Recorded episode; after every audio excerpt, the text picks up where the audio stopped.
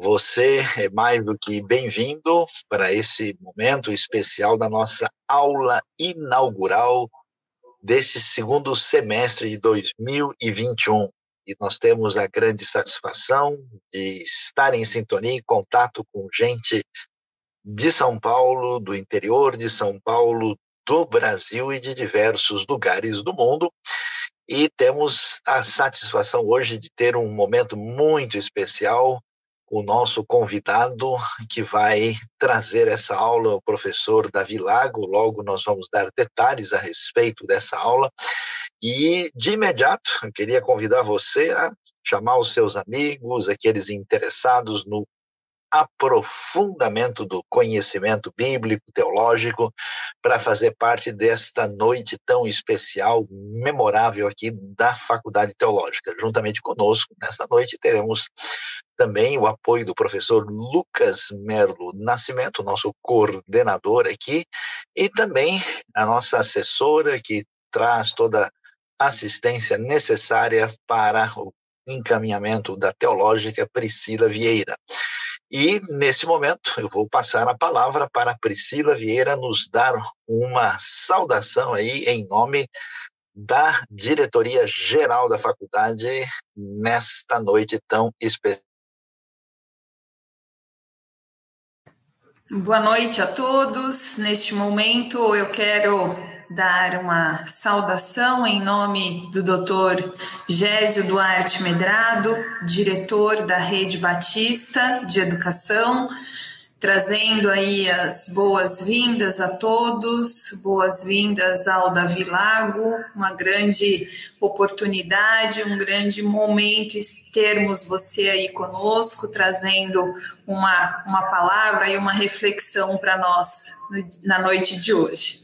Muito obrigado, professor Lucas, professor Saião, que tem aí nos dado todo o suporte e orientação nesse trabalho maravilhoso da Faculdade Teológica Batista de São Paulo. Que Deus abençoe a nossa noite.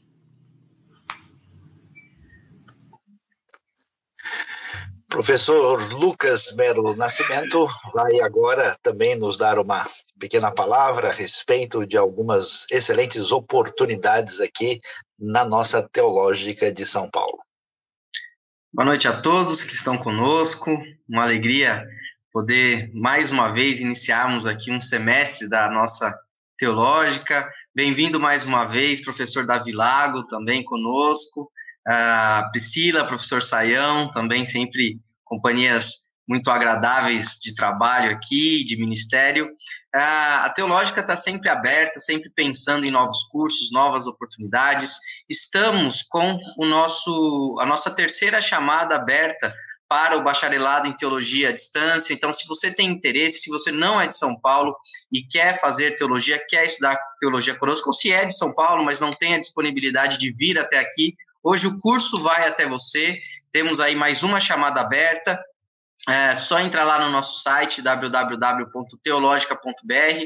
Temos também cursos de pós-graduação que vão começar a partir do dia 16 de agosto. Pós em exposição e ensino da Bíblia, pós em aconselhamento, pós em história da teologia e da igreja, pós em teologia e espiritualidade, mundo judaico e helênico, teologia e cultura contemporânea, todos esses cursos feitos, é, realizados de forma online, então onde você estiver, você pode cursar é, a teológica cada vez chegando mais próximo de você. E eu quero saudar aqui alguns queridos que a gente vê aqui no, no chat, né, que a gente vai acompanhando. Uh, temos professores, temos pessoas da nossa mantenedora, temos alunos, alunos do EAD, alunos do presencial, alunos de pós-graduação. Então, o pessoal está chegando, é uma alegria, vai ser uma noite muito agradável de reflexão.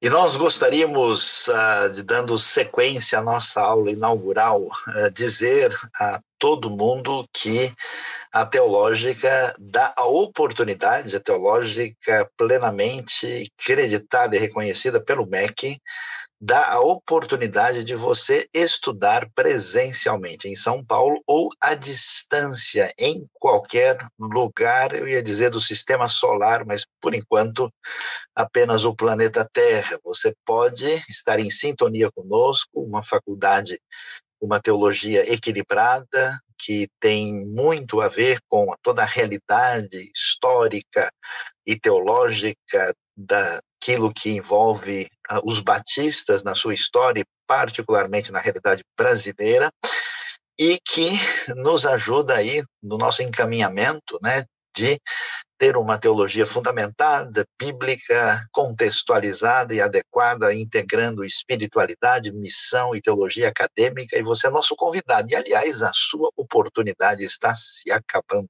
porque somente nos dias 13, 14 e 15 agora de agosto nós teremos a oportunidade para o último processo seletivo que você pode fazer para esse semestre. Então, corra, porque muita gente já tem se inscrito. Nós temos hoje não só os que estão aqui ligados à teológica, mas nos nossos polos e outros que estão em sintonia conosco, plenamente integrados nessa proposta de educação que vem né, da Rede Batista, e que está à disposição de servir o reino com educação teológica de qualidade. E como o professor Lucas mencionou, nós temos várias, vários cursos de pós-graduação e você não pode perder esta oportunidade. Aliás, as aulas estão começando em breve. Professor Lucas, diga rapidamente para a gente quais são as oportunidades de curso de pós-graduação. Exposição e ensino da Bíblia, né, um curso totalmente voltado para as escrituras, aconselhamento para quem trabalha com casais, com adolescentes, né, com aconselhamento individual, aconselhamento em grupo, história da teologia e da igreja. Se você não conhece todo o repertório né, de desenvolvimento do pensamento cristão, história da teologia e da igreja, teologia e espiritualidade, reaproximar aí duas áreas que às vezes se distanciam tanto e tão necessárias, mundo judaico e helênico para conhecer o contexto bíblico também, desde o Israel antigo até o período romano, e teologia e cultura contemporânea, para a gente refletir sobre algumas questões da nossa sociedade a partir da nossa fé. Muito bem, então você tem a oportunidade de apenas em três semestres fazer um curso de pós-graduação, curso aí que é, é, é acreditado pelo MEC, você vai ter uma formação de especialista nessas áreas que foram mencionadas e atenção, as nossas aulas estão começando em breve. E você pode certamente se inscrever com esses cursos, que, aliás, é muito bom saber que os custos desses cursos, o investimento que você tem quando vai fazer o curso na teológica, hoje estão com um valor aí com 60% mais barato do que a gente poderia imaginar, né? através de um novo encaminhamento que vem da nossa rede Batista de Educação, doutor Gésio Medrado e toda a sua equipe analisando, está presenteando toda a nossa comunidade com a oportunidade especial de fazer cursos por preços que de fato são acessíveis investindo no reino de Deus. Mas sem mais delongas, é uma grande satisfação, alegria ter conosco o professor Davi Lago, que inclusive passará a integrar a equipe da Teológica, passará a dar aulas para nós, doutor, o nosso professor, mestre Davi Lago, aí com formação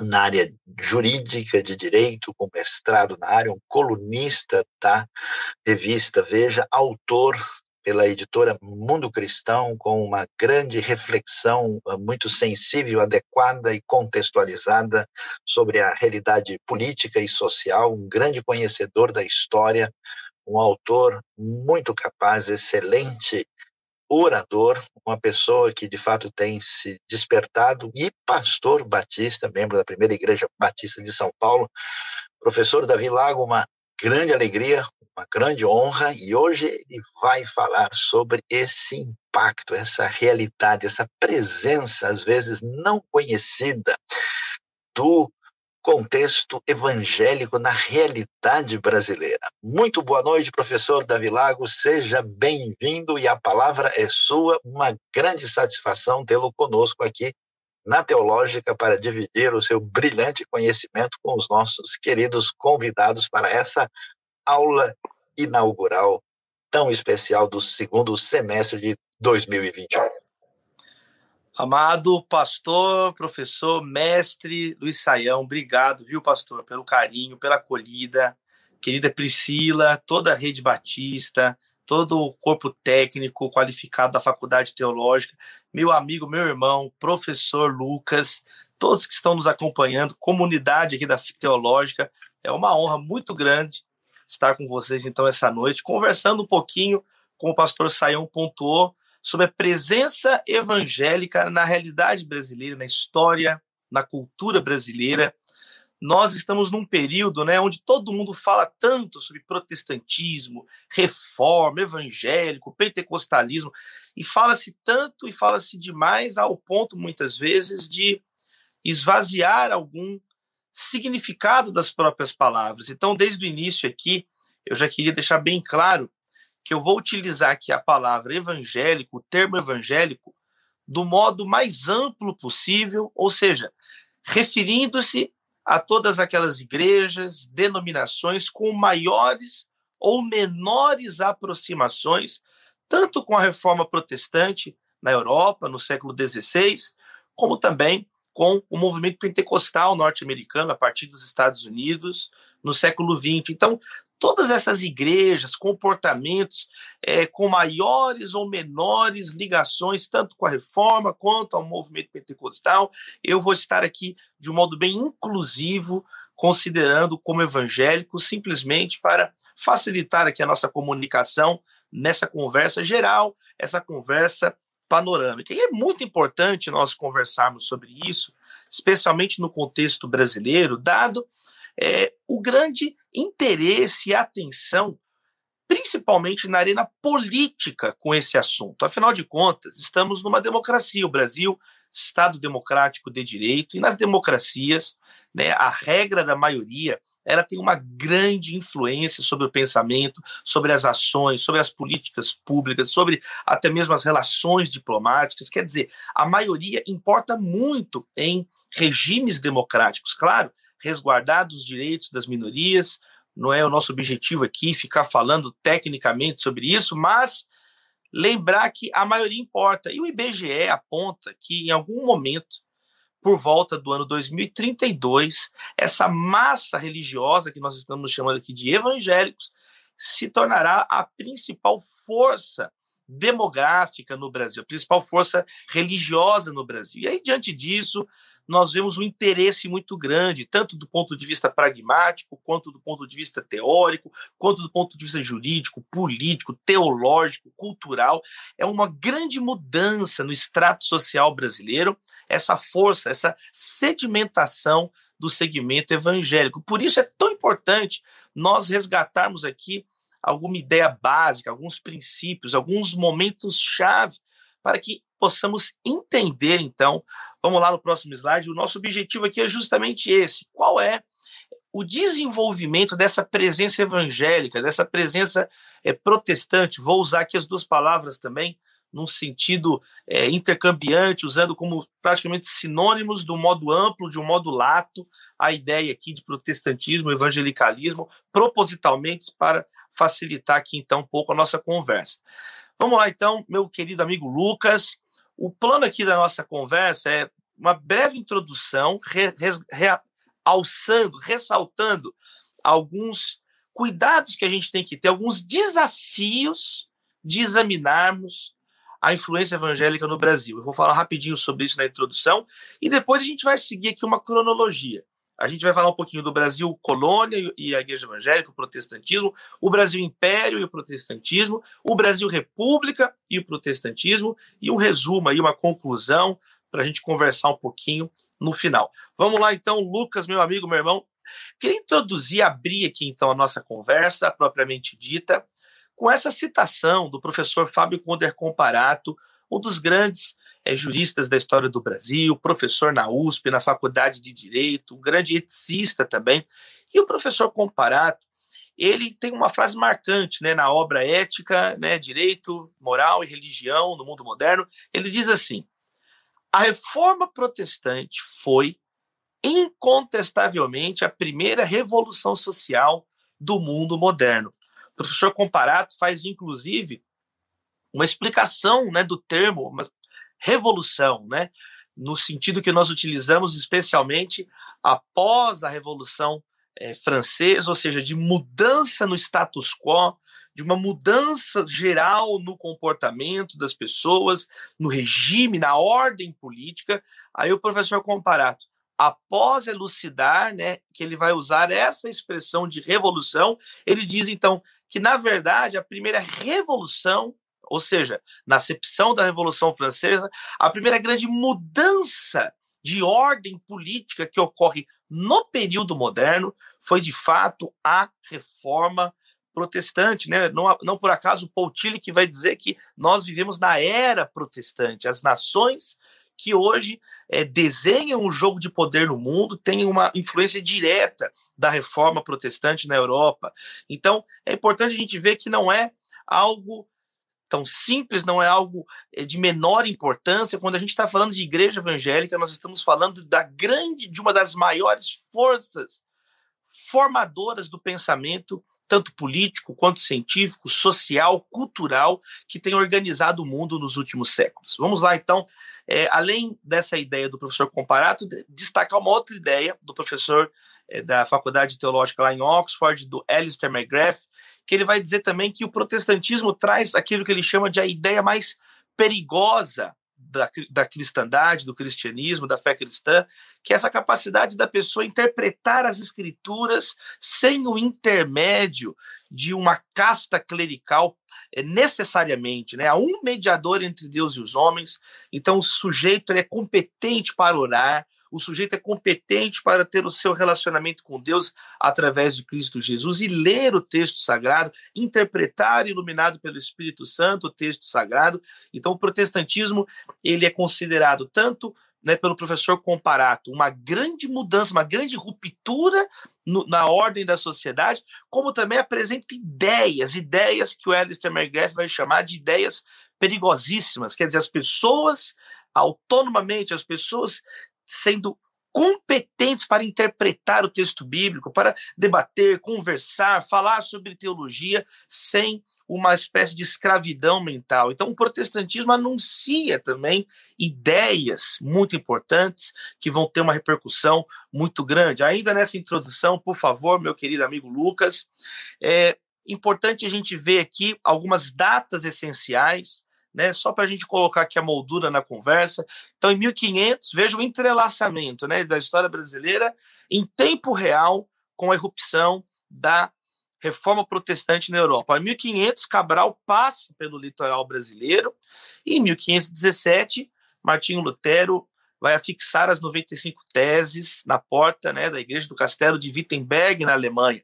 Em 1529, né, a Dieta de Spira e a emergência do termo protestante em 29, em 34, Inácio Loyola articula os jesuítas, a Companhia de Jesus em Paris, que vai ter um impacto muito grande na formação do Brasil. Em 36, 1536, João Calvino publica as Institutas da Religião Cristã, primeira edição né, das Institutas da Religião Cristã, e em 1540 a Companhia de Jesus é oficializada, é reconhecida né, como uma ordem ali ligada ao Vaticano, uma ordem ligada à Igreja Católica Apostólica Romana. Então, Outra ideia aqui importante de nós termos né, claramente é esse entrelaçamento das datas. Enquanto a reforma está ocorrendo na Europa, o Brasil está sendo descoberto, tá, a sociedade de Jesus está sendo formada, por isso que é muito vivo nós estudarmos sobre Brasil e protestantismo, são duas grandes obras da modernidade, por assim dizer, né? esse país, o Brasil, choque aqui das culturas europeias e ameríndias, por um lado, e ao mesmo tempo a história do protestantismo pelo outro. Duas histórias bem entrelaçadas. Existe um texto também, ainda aqui na nossa introdução, nesses apontamentos iniciais, né, o Antônio Henriques Leal, ele tem uma compilação, uma obra que foi compilada, inclusive editada agora pelo Senado Federal do Brasil, chamada Apontamentos para a história dos jesuítas no Brasil. E chama a atenção é, nessa compilação sobre a história dos jesuítas, ou seja, a formação da própria nação brasileira, a introdução dessa obra. Olha que interessante o que é dito sobre os jesuítas no Brasil. Foi a Sociedade de Jesus, instituída pela Bula Pontifícia, que começa dizendo para regime da Igreja Militante, e que traz a data de 27 de setembro de 1540, ela contava ainda com poucos operários. Esses, porém, eram moços, vigorosos, entusiastas, cheios de ciência e de uma espantosa atividade. Eles começavam é, de aparecer em toda parte e eles começavam então a atrair a atenção das pessoas. O que o Antônio Henrique Zé está dizendo é que um grupo de jovens na Europa é, aderiu às ideias dos jesuítas. Eles aderiram é, cabalmente, integralmente às ideias de evangelizarem, alcançarem os povos distantes. E aí, veja que interessante o comentário que é feito ao final desse parágrafo. A novidade daquela ordem, por, por um lado, né, tendo o desregramento do clero na própria Itália, até mesmo dentro dos muros de Roma, e por outro lado, a crise da reforma que abalava e ameaçava invadir e assenhorar o mundo com a eloquência audaz e fogosa de Lutero, de Melanchthon, de Calvino. Tudo isso foi aproveitado pela diplomacia de Loyola. Olha que interessante esse apontamento sobre a presença jesuíta no Brasil. Os primeiros padres, missionários jesuítas, é atribuído aí nessa introdução dessa obra, que eles, por um lado, não queriam é, o desregramento do clero da Igreja Católica, e por outro lado, era muito incerto o rumo que ia tomar o protestantismo. Então, é dito que esses jesuítas que vêm aqui para o Brasil, eles procuram aproveitar tudo isso, né? A solidez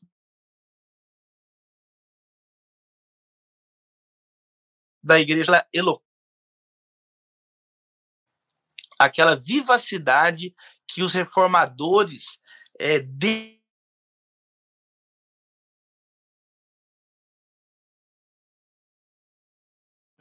e indireta também dos protestantes pela companhia de Jesus. Por favor, Lucas, para a gente fechar aqui essas ideias iniciais da introdução, pode passar a próxima lâmina, por favor.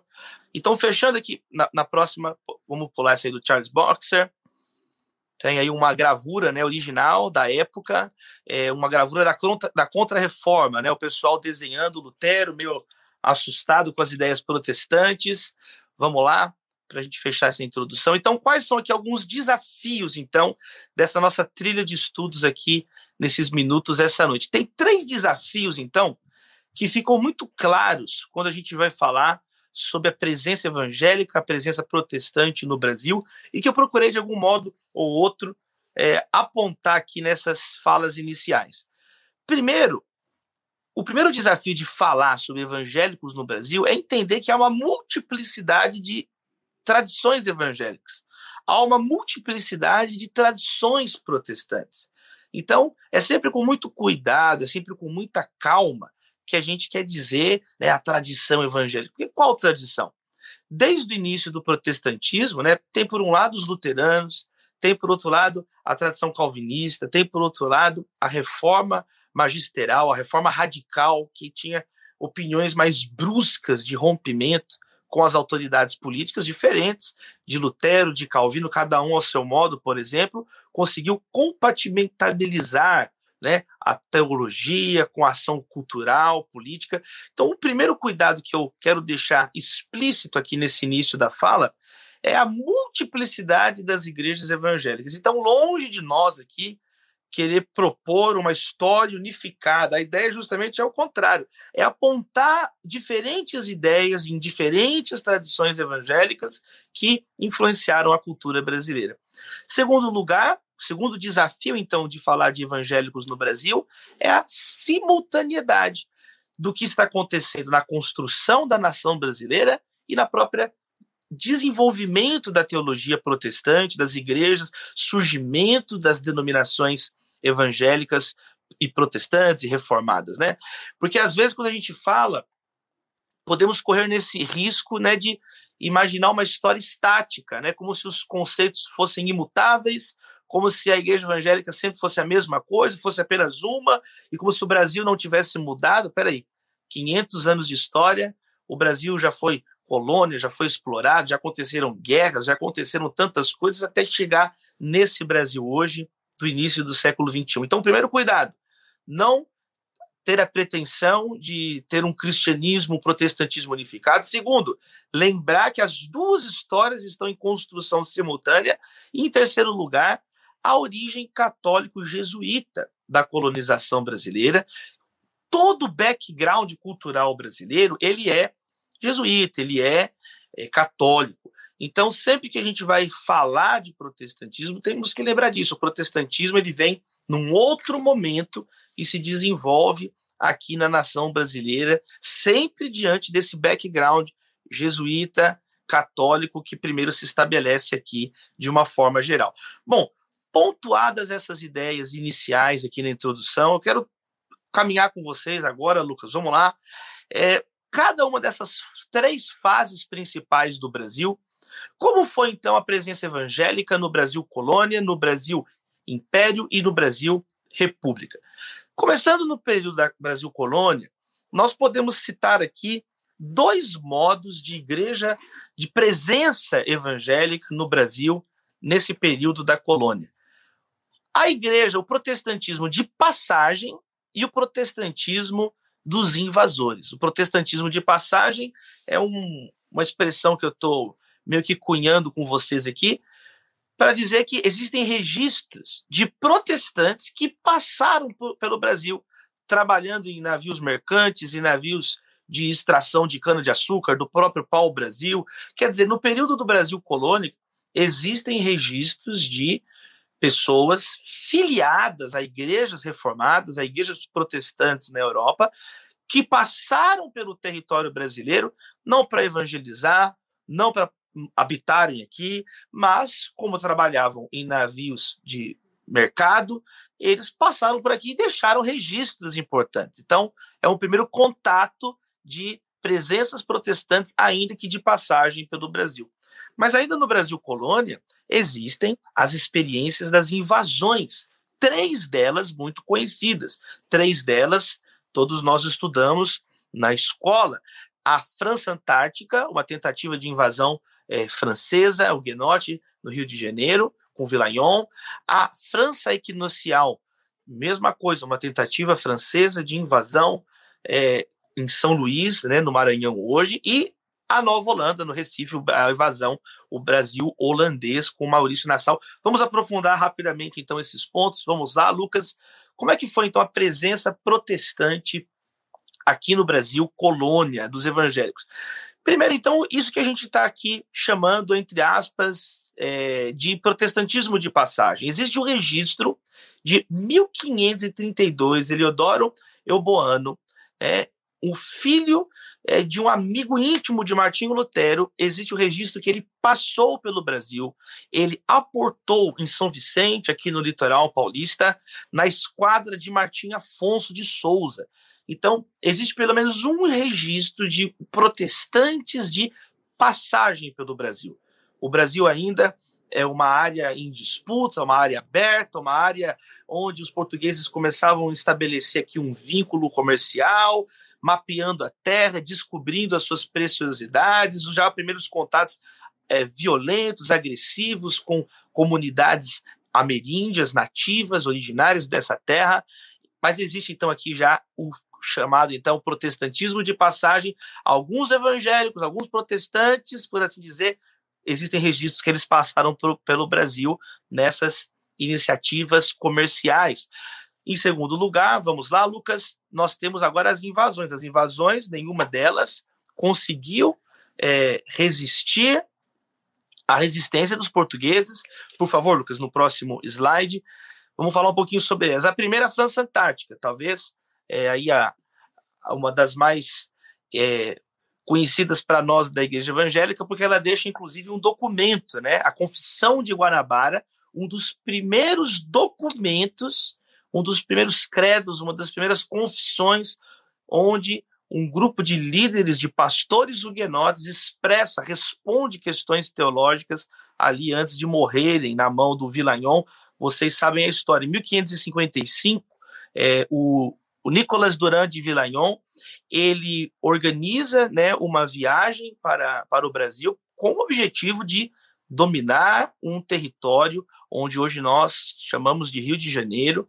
E em 1557, ele chega então no Brasil, pede, traz com ele, são enviados ajudas depois é, da Suíça, da França, é, Calvino envia pastores, clérigos que o acompanham é, nessa viagem, e existe o registro, então, em 1557, do primeiro culto da primeira ceia do Senhor, realizada conforme o rito das igrejas protestantes é, no Brasil e alguns dizem até mesmo nas Américas. Né? Lembrando, tem aquele até monumento homenageando essa ceia do Senhor realizada pelos pastores huguenotes na frente da Catedral Presbiteriana do Rio de Janeiro. Em algum momento, não é o nosso objetivo esmiuçar essa história, mas em algum momento Villagnon ele muda de ideia e ele começa então a questionar essas lideranças huguenotes, é, quais, que eles esclarecessem o seu rito, esclarecessem a sua fé, e aí vão ser conhecido, é o episódio conhecido como os Mártires de Guanabara, né? Eles escrevem então ali respostas às perguntas que haviam sido feitas. Esses textos ficam conhecidos como a Confissão de Fé de Guanabara e eles são executados. Esses pastores são executados. É, um grupo de pastores é executado após é, o Villagnon não concordar, então, com algo que eles expressaram ali. Mas né, tá aí os mártires, o Pierre Bourdon, Jean de Bourdieu e Mathieu Verneuil. Aí o professor Saião corrige o nosso francês depois. Mas no próximo slide, por favor, Lucas, veja que o protestantismo ele começa a vir é, no, no, caldo né, dessas invasões, mas ele ainda não consegue se estabelecer, mas vai deixando marcas. Pessoas oraram, pessoas prestaram culto, pastores huguenotes, protestantes, está aí o monumento em homenagem a essa primeira celebração da ceia conforme né, o rito evangélico protestante aqui nas Américas. Por favor, Lucas, o professor o reverendo Alderi Souza de Matos, ele tem inclusive, né, quem se interessar especificamente sobre esse texto, é, a da Confissão de Fé de Guanabara, ele faz uma, uma análise muito interessante, né, foi publicado nesse periódico Único com Cristo, onde ele mostra que a Confissão de Guanabara, né, quer dizer, redigida aqui no Brasil, às pressas, diante de uma possibilidade de execução que infelizmente se concretizou. Ela tem aí três marcas, essa confissão de fé de Guanabara. Primeiro, ela tem um, um aporte da patrística, né? Existem quatro pais da igreja que foram citados por esses pastores huguenotes aqui na Guanabara, no Rio de Janeiro, no documento.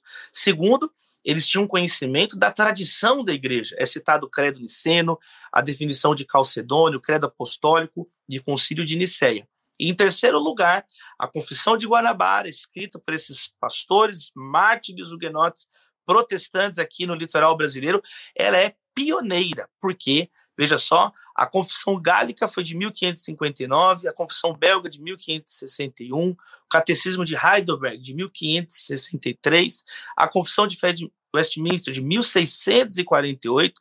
Então, de um jeito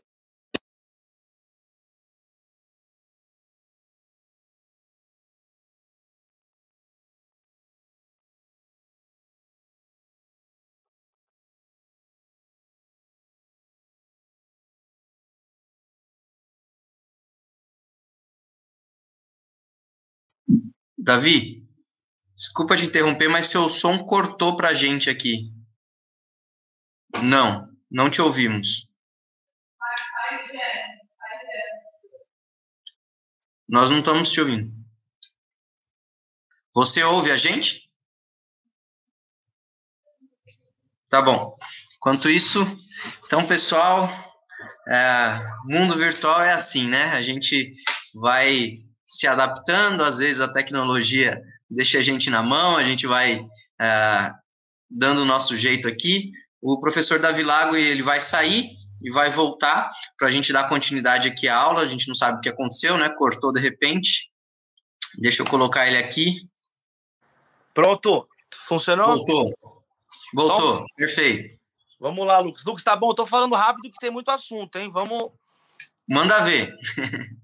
Então vamos lá. Gente, eu estava falando dos três aspectos que o professor Alderi destaca, e a gente podia conhecer mais, então, a Confissão de Fé né, de Guanabara, quer dizer, um documento é, da história do protestantismo redigido no Brasil, em solo brasileiro, e que faz parte da tradição evangélica reformada como um todo, protestante como um todo. Vamos lá, então, adiante, Lucas. Enquanto essa experiência foi mal sucedida da França Antártica, é, mas deixou essa história né, dos mártires de Guanabara, deixou esse documento, a Confissão é, de Fé de Guanabara. Existe uma outra experiência protestante de invasão, é, agora na região norte do país, que foi o Daniel de Latouche, que vem em 1612, 1612, e a tentativa de estabelecer uma colônia francesa, né, chamada de França Equinocial. Também não foi uma experiência bem sucedida, foram expulsos pelos portugueses, mas deixaram também alguns é, dados, alguns resquícios, algumas marcas, algumas impressões aqui no solo brasileiro. O primeiro deles é o próprio nome da cidade, né, de São Luís, que era o nome dado pelos franceses huguenotes protestantes àquela cidade em homenagem ao rei Luís, inclusive, da França. Veja só, é a única capital brasileira que tem um nome é, que não foi dado pelos portugueses ou pelas comunidades aqui primitivas, nativas, ancestrais, antigas, mas pela experiência invasora dos franceses. São Luís, única capital brasileira fundada por franceses. O palácio, né, da prefeitura de São Luís, Palácio La Ravaderie, é também uma homenagem ao Daniel de Latouche, esse protestante huguenote que teve aí o intento de estabelecer aqui uma colônia francesa, apesar dele ter sido expulso, ficou ainda essa homenagem na cidade de São Luís ao huguenote Daniel de Latouche. Existe um museu, inclusive, no centro antigo ali é, de São Luís do Maranhão. É impressionante, tem um museu lá também dedicado a essa experiência protestante ali na região norte do Brasil. 1614 foi o fim da França equinocial, mas aí nós temos mais uma marca. Obrigado, filhinha. Maria trouxe uma aguinha para mim aqui. Mais uma marca da presença protestante no solo brasileiro, ainda nesse período do Brasil colônia. Lucas, vamos nessa.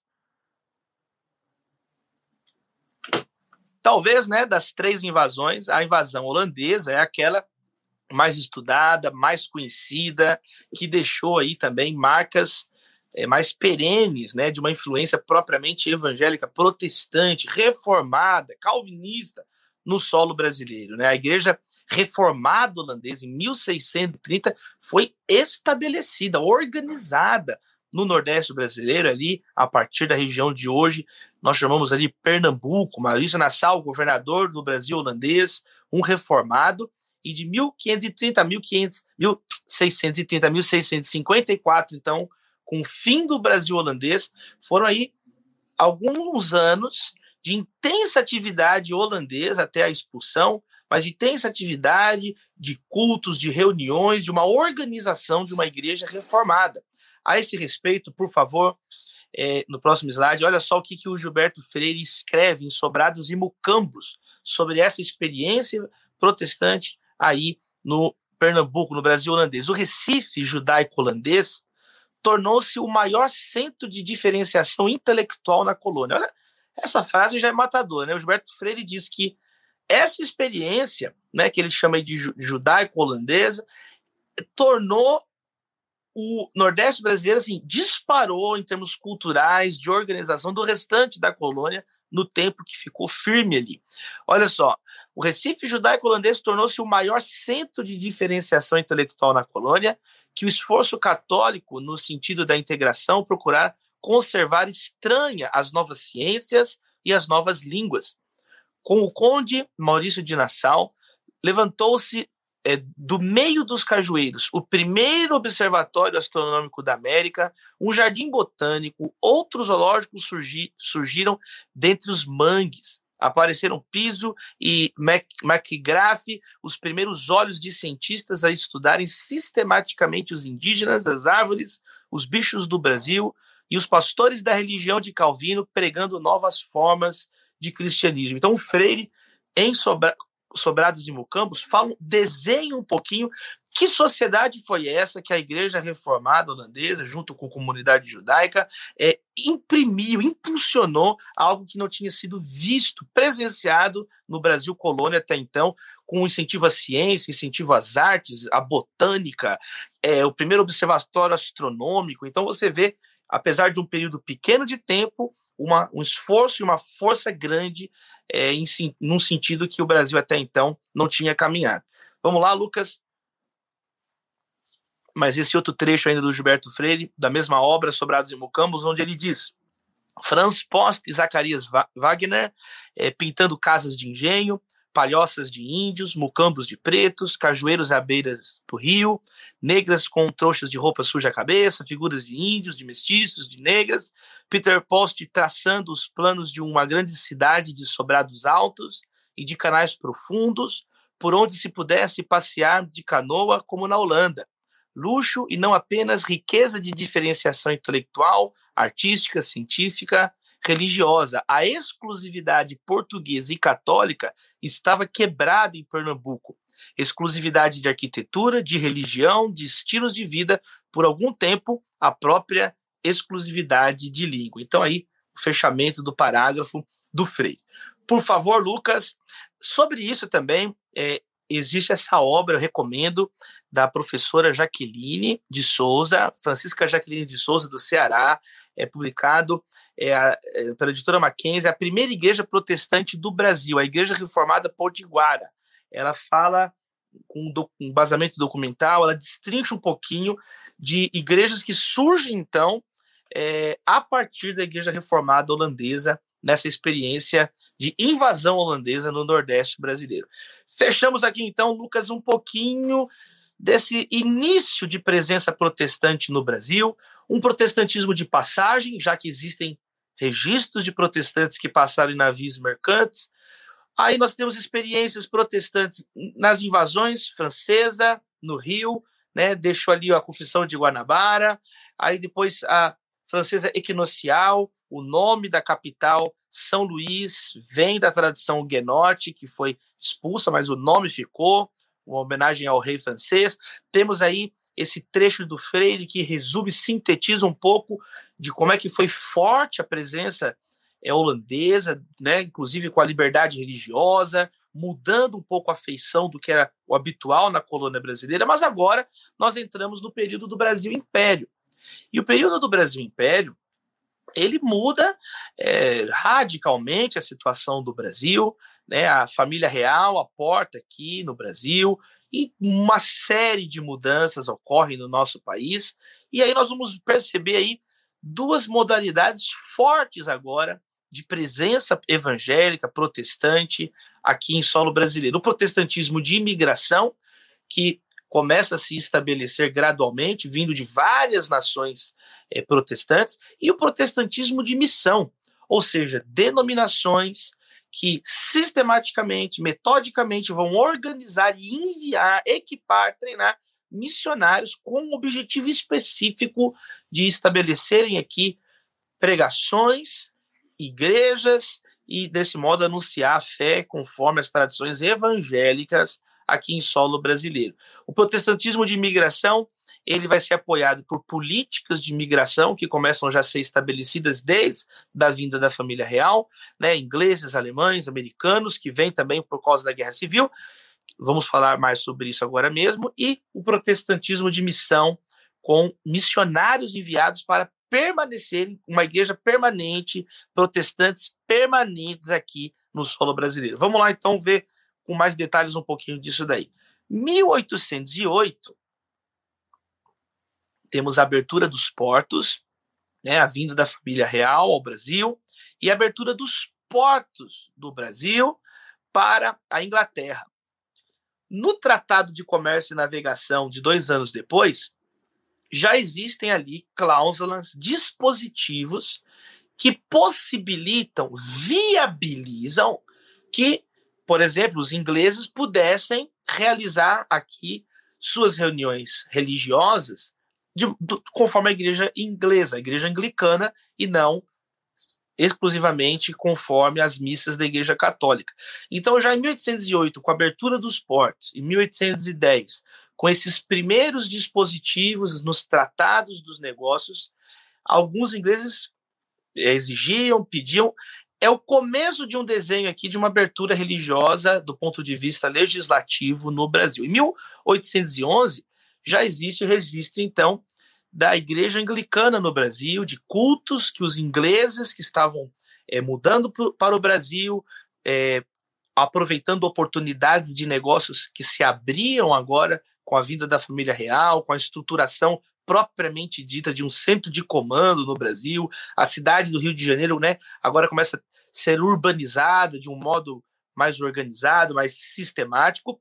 Em 1824, contudo, na Constituição do Império, apesar desses dispositivos iniciais, apesar de ingleses, né, ligados à Igreja Anglicana, estarem aqui no Brasil, a Constituição, depois da independência, 1824, a Constituição do Império, ainda não permite a construção de templos que não fossem templos católicos.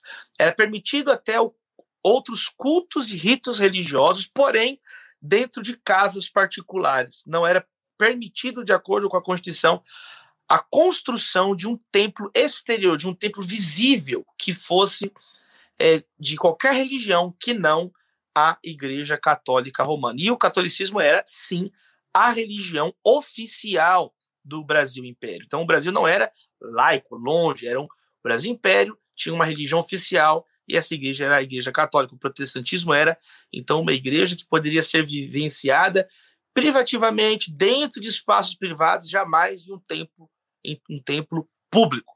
Vamos lá, Lucas. Aí aqui algumas datas que começam então a pontuar o estabelecimento de algumas igrejas protestantes no Brasil em alguns anos, algumas, a maior parte delas aqui com essa ideia do protestantismo de imigração. Colônias é, de imigrantes alemães se estabelecem no Brasil e junto vem um pastor, vem um deão, e o luteranismo, então, se estabelece em 1824. A comunidade evangélica de confissão luterana de Nova Friburgo, uma comunidade, então, pioneira em solo brasileiro. Temos aí o, o pastor Oswald Sauerbrunn, primeiro pastor luterano no Brasil e da América Latina, veio no navio Argos. Então, é toda uma história, sagas de famílias que mudavam ao Brasil e agora trazem os seus pastores, pastores é, evangélicos protestantes que começam então a estabelecer essas igrejas para as comunidades de imigrantes. Por favor, Lucas. Aqui uma visão bem panorâmica, ó, 1835. Os metodistas, é, com Eliot Pitts, né, foi uma experiência que não teve continuidade, foi retomada de modo contínuo a partir de 1867. Os congregacionais, né, tem até na foto aqui o Dr. Robert é, Kelly, a Sarah Kelly, que plantaram várias igrejas né, pelo Brasil, do litoral até o interior, região de Goiás, deixando também obras de caridade, obras sociais que existem até os dias de hoje. Em 1859, temos a, os missionários pioneiros do presbiterianismo, Ashbel Green Simonton e sua esposa Ellen Murdoch, e a Igreja Batista, ela tem é, diferentes datas de início, mas em 1871, Richard Ratcliffe e Robert Porter Thomas, e a retomada com William Bagby, né, o enviado pela Junta Batista de Missões, para então ministrar, pregar aqui no Brasil, estabelecer de modo missionário a Igreja Batista aqui. Existem aqueles registros né, dos batistas que vêm também com famílias que se refugiam aqui no território brasileiro por ocasião da Guerra Civil é, norte-americana. Mas William Bagby, aí, esse pioneiro da pregação do evangelho na tradição batista no Brasil. Por favor, Lucas, é, o que, que a gente percebe, então, algo importante aqui, nesse momento da presença protestante através de imigração que veio para ficar e através de missionários que vêm com o objetivo de pregar e de estabelecer igrejas evangélicas, né, igrejas protestantes no Brasil, nós percebemos aqui uma mudança agora. O protestantismo agora, de modo contínuo no Brasil, começa a exercer uma influência. seja através das igrejas propriamente ditas, quer dizer, agora existem comunidades, ainda que pequenas, ainda que diminutas, mas existem famílias que estão se reunindo, pastores ali ensinando, as irmãs contribuindo, os irmãos, os jovens, os idosos, quer dizer, comunidade, as igrejas começam a exercer alguma influência nos seus entornos. Além das igrejas, as instituições que nascem a partir dessas famílias protestantes começam a criar então capilaridade no Brasil, hospitais, escolas, vamos falar sobre isso agora, e também as ideias. Os protestantes, como vimos no início aqui da nossa fala, eles trazem ideias perigosas, eles trazem ideias ligadas à educação, ao desenvolvimento das artes e das ciências. Então, o protestantismo, de fato, no Brasil Império, ele começa a ter é, modos distintos de influenciar a partir das comunidades, das instituições e também das ideias em si que começam a ser propagadas. Vamos falar um pouquinho sobre isso. Vamos lá, Lucas. Olha aqui por exemplo, essa foto da Catedral Metodista do Catete, a Catedral Presbiteriana do Rio, né? A, a esquerda, a Catedral Metodista do Catete, no Rio, é o primeiro templo aí é, evangélico, né? Erguido ainda no período que era proibida, né? A, a construção de templos assim, mas já mostra, ou seja, que a, aquela, aquele comando, aquela lei ela já estava perdendo força, né, respaldo na realidade do Rio de Janeiro de então. Ela já estava perdendo força, perdendo a sua força no costume, né, nas, nas, leis não escritas, o apoio da sociedade. Já, já era um valor não ali coadunado, não compartilhado, tanto é que a igreja está aí até hoje. Veja só, foi erguida apesar da lei é, que a proibia, né, a Catedral Metodista do Catete. Pensa, catedrais evangélicas agora ocupando é, espaço. A Catedral Presbiteriana do Rio, obviamente, ela é erguida num momento posterior, mas a igreja já estava sendo organizada ali no período do Brasil Império. Quer dizer, essas igrejas, olha só onde elas vão resultando agora numa visibilidade pública. Elas começam agora a se tornar incontornáveis aos olhos das aristocracias brasileiras de então. Por favor, Lucas, além dos templos, os colégios, né? Colégio americano, aqui em São Paulo, organizado também por presbiterianos, por batistas, metodistas, comunidades que vão montar, inclusive aqui em São Paulo, o cemitério dos protestantes. O cemitério dos protestantes até hoje aqui, porque já tem agora um acúmulo de diferentes famílias, de diferentes tradições evangélicas, já sedimentando uma presença tanto no Rio como em São Paulo, por exemplo. Vamos lá, Lucas. A escola americana, 1870, tem ali, né? O ano 1870, fundada por George Mary Ann é, Chamberlain, aqui em São Paulo. Vamos lá. As ideias. Olha que interessante, enquanto isso, as ideias evangélicas começam a influenciar a elite brasileira do período, tanto intelectual quanto política, né? O reformador social protestante William Wilberforce exerceu né, uma influência incalculável sobre o Joaquim Nabuco, né, como grande abolicionista brasileiro, né? E isso é reconhecido pelo próprio Joaquim Nabuco. Num dos textos é, de uma das maiores autoridades acadêmicas né, sobre o, o Joaquim Nabuco, a professora Angela Alonso, é, no texto, o paper, né, o abolicionista cosmopolita, olha o que, que a professora Angela fala sobre essa relação, essa influência das ideias do protestante Wilberforce sobre o Nabucco.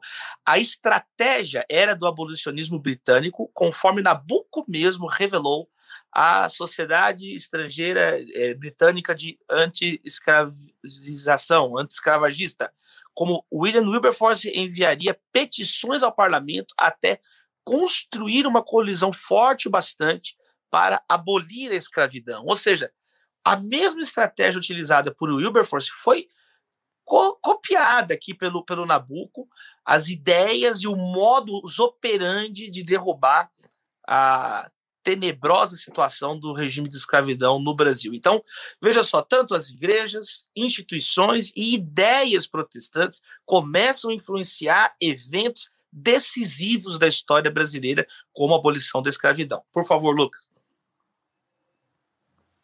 E aí, quando a gente entra nesse período do Brasil República, aí de fato a presença evangélica ela começa a crescer numa capilaridade, numa velocidade constante e exponencial. Ela cresce de um modo exponencial, sobretudo aí finalzinho do século XIX, início do século XX. Né? A proclamação da República, em 1889, ocorre a separação formal entre igreja e Estado. Todos nós sabemos no Brasil que a Igreja Católica permanece exercendo ainda uma primazia? Ela exerce ainda uma proximidade do, do, do poder, alguns momentos mais afastado, menos, né, isso ficou encarnado, incrustado aqui no, no Estado brasileiro, mas já começa agora formalmente é, a não professar o Estado brasileiro uma religião em específico, mas o Brasil agora começa a exaltar valores republicanos, Estado laico, que inclusive vem da tradição batista. Por favor, é, Lucas, vamos lá. Olha agora algumas ideias-chave da presença evangélica protestante no período do Brasil República. Expansão das instituições protestantes. As instituições protestantes agora elas não são é, mais tão locais. Começa a ter agora redes de instituições. Nós vamos falar sobre isso. O pentecostalismo vem com tudo, né? O pentecostalismo vem de do movimento em Azusa, em 1906, e chega no Brasil no começo da década de 1910, e o pentecostalismo vai mudar de vez a feição das, do país, do Brasil. Né? O advento de igrejas nativas, agora não apenas as igrejas de imigrantes, não apenas igrejas é, missionárias, agora os próprios brasileiros, segunda, terceira, quarta gerações habitando, novas igrejas, rupturas, mas surgem então estruturas eclesiásticas a partir do próprio solo brasileiro, que nós vamos chamar aqui de igrejas nativas. Há um dinamismo muito grande do movimento evangélico como um todo. Há cismas, por um lado, mas há também coalizões. Então, entre muitas rupturas, muitas fragmentações, por um lado, e por outro lado, alianças, pactos e coalizões, essa dinamicidade do protestantismo também resulta em uma série de acontecimentos no Brasil que a gente vai ver agora. E a conquista do espaço público. Então, aqui são pelo menos cinco ideias muito importantes, muito claras, muito cristalinas nesse período agora da presença evangélica no Estado brasileiro, no país, República Federativa do Brasil. Vamos lá. Vamos falar um pouquinho da expansão das instituições protestantes aqui. Pontuar rapidamente aqui que o tempo é curto. Vamos lá, ó. Hospital Samaritano. O Hospital Samaritano ele foi organizado pela é, por presbiterianos aqui na cidade de São Paulo. Depois ele se emancipa na próxima na próxima foto, por favor. Lucas, meu irmão querido. Mas veja só, o Hospital Samaritano ele foi é, estruturado atrás da capela da, da Igreja Presbiteriana na rua Rio de Janeiro, aqui em São Paulo, e hoje tem uma foto atual aí, ele se tornou um hospital referência em alguns tratamentos né, na América Latina, no Brasil inteiro, se tornou um dos grandes hospitais do Brasil, nasceu de iniciativa protestante. Então há uma expansão de instituições, instituições de berço de origem protestante no Brasil que hoje falam para a sociedade brasileira como um todo. Em 1894, o Hospital Samaritano já estava estruturado e hoje se tornou uma referência. Por favor, Lucas. Isso aqui são a título de exemplos, né? Outros dois exemplos: a Cruz Vermelha Brasileira, né? A Cruz Vermelha fundada por Henri Dunant, um protestante, é, como uma das grandes agências humanitárias de todos os tempos ela se estabelece no Brasil, no Rio de Janeiro, também na cidade de São Paulo. É, o Hospital Evangélico de Goiânia, até os dias de hoje, de pé, até os dias de hoje, um hospital é, importante no estado de Goiás. Mas os evangélicos, então, por favor, começam a ter uma, um impacto na sociedade também através das suas instituições sociais. O Exército da Salvação, mesma coisa, organizado por William Catherine Booth na Inglaterra, a principal instituição no mundo que cuida de desabrigados, de pessoas que perdem suas moradias, não têm onde viver, em áreas urbanas, em áreas degradadas. E aí o Exército da Salvação tem todo um trabalho é, com essas pessoas e ele também cria as suas bases aqui no Brasil. É, o orfanato é, metodista, né? Ana Gonzaga também no Rio de Janeiro. Então aqui são alguns exemplos que eu estou colocando de algo que vai se replicar pelo litoral, pelo interior brasileiro, nessa virada do Brasil, é, Império para o Brasil republicano. Por favor, mais um clique, Lucas.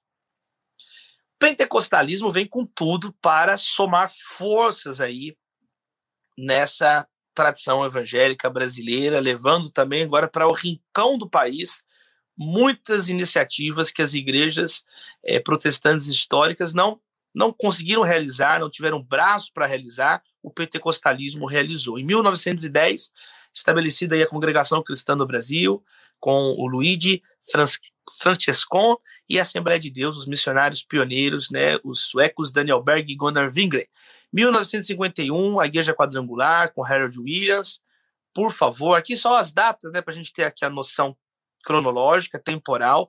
Mas veja só, as igrejas nativas, igrejas pentecostais de berço brasileiro, igrejas de, de movimentos, de grupos de evangelistas brasileiros que começam a alcançar massas. Alguns aqui merecem a nossa atenção. Em 1956, a Igreja Evangélica Pentecostal Brasil para Cristo, com o evangelista Manuel de Melo, que começa a realizar agora cruzadas evangelísticas, lotando, por exemplo, nessa foto do Cine Universo em 1959, multidões e multidões, massas de operários, massas de, de, de brasileiros e brasileiras que afluem para ouvir a pregação do evangelho, oração, por curas, por milagres, na tradição pentecostal muito forte.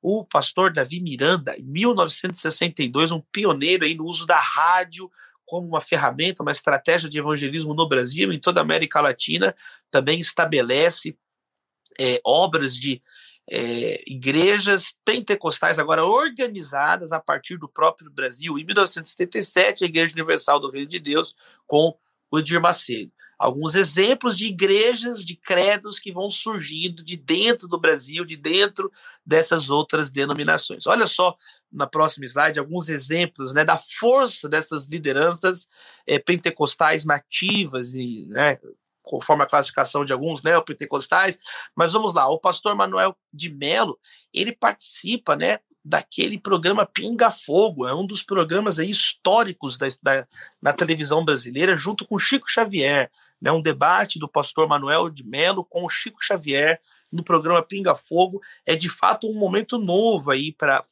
a tradição protestante, evangélica, pentecostal no Brasil, quando agora essas lideranças, dado o seu apelo popular, a penetração, a força que eles têm na periferia brasileira, eles agora são chamados, convocados para aquilo que nós chamamos né, hoje de mainstream da mídia brasileira, eles já não podem ser ignorados de plano, não pode simplesmente fingir que não existe todo esse espaço de brasileiros e brasileiras que são adeptos dessas religiões e crenças pentecostais. Por favor, Lucas.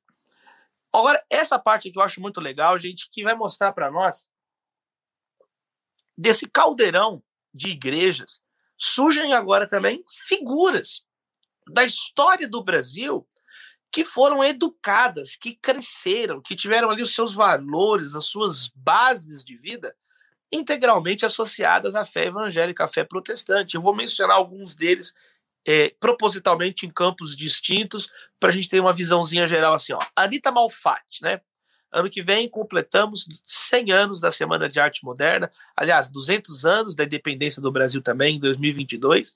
E uma das figuras centrais da geração modernista foi a pintora Anitta Malfatti, que teve uma educação protestante, tá? inclusive sepultada aqui no cemitério protestante em São Paulo, é, estudou na escola americana e é inigualavelmente, junto com a Tarsila do Amaral, aí, uma das maiores pintoras da história do Brasil. Então veja, Anitta Malfatti, em segundo lugar, no próximo slide, a gente tem também o Glauber Rocha. O Glauber Rocha foi batizado numa igreja presbiteriana, né? A, a presença do religioso, né? No cineasta Glauber Rocha é inquestionável, né? Tá aí Deus e o Diabo na Terra do Sol. A obra dele é atravessada por questões relacionando fé, superstição, política. E o Glauber Rocha, como ele mesmo diz, ele começou ali fazendo teatro na adolescência, na Bahia.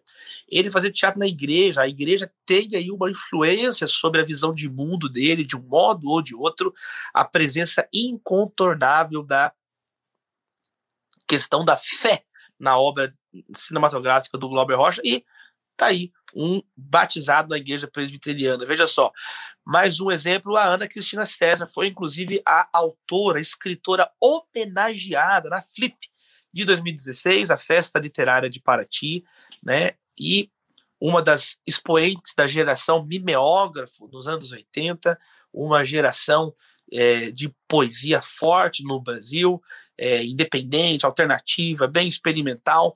E ela começou escrevendo no jornalzinho dela na igreja. Ela era da igreja metodista e depois da igreja presbiteriana de Ipanema.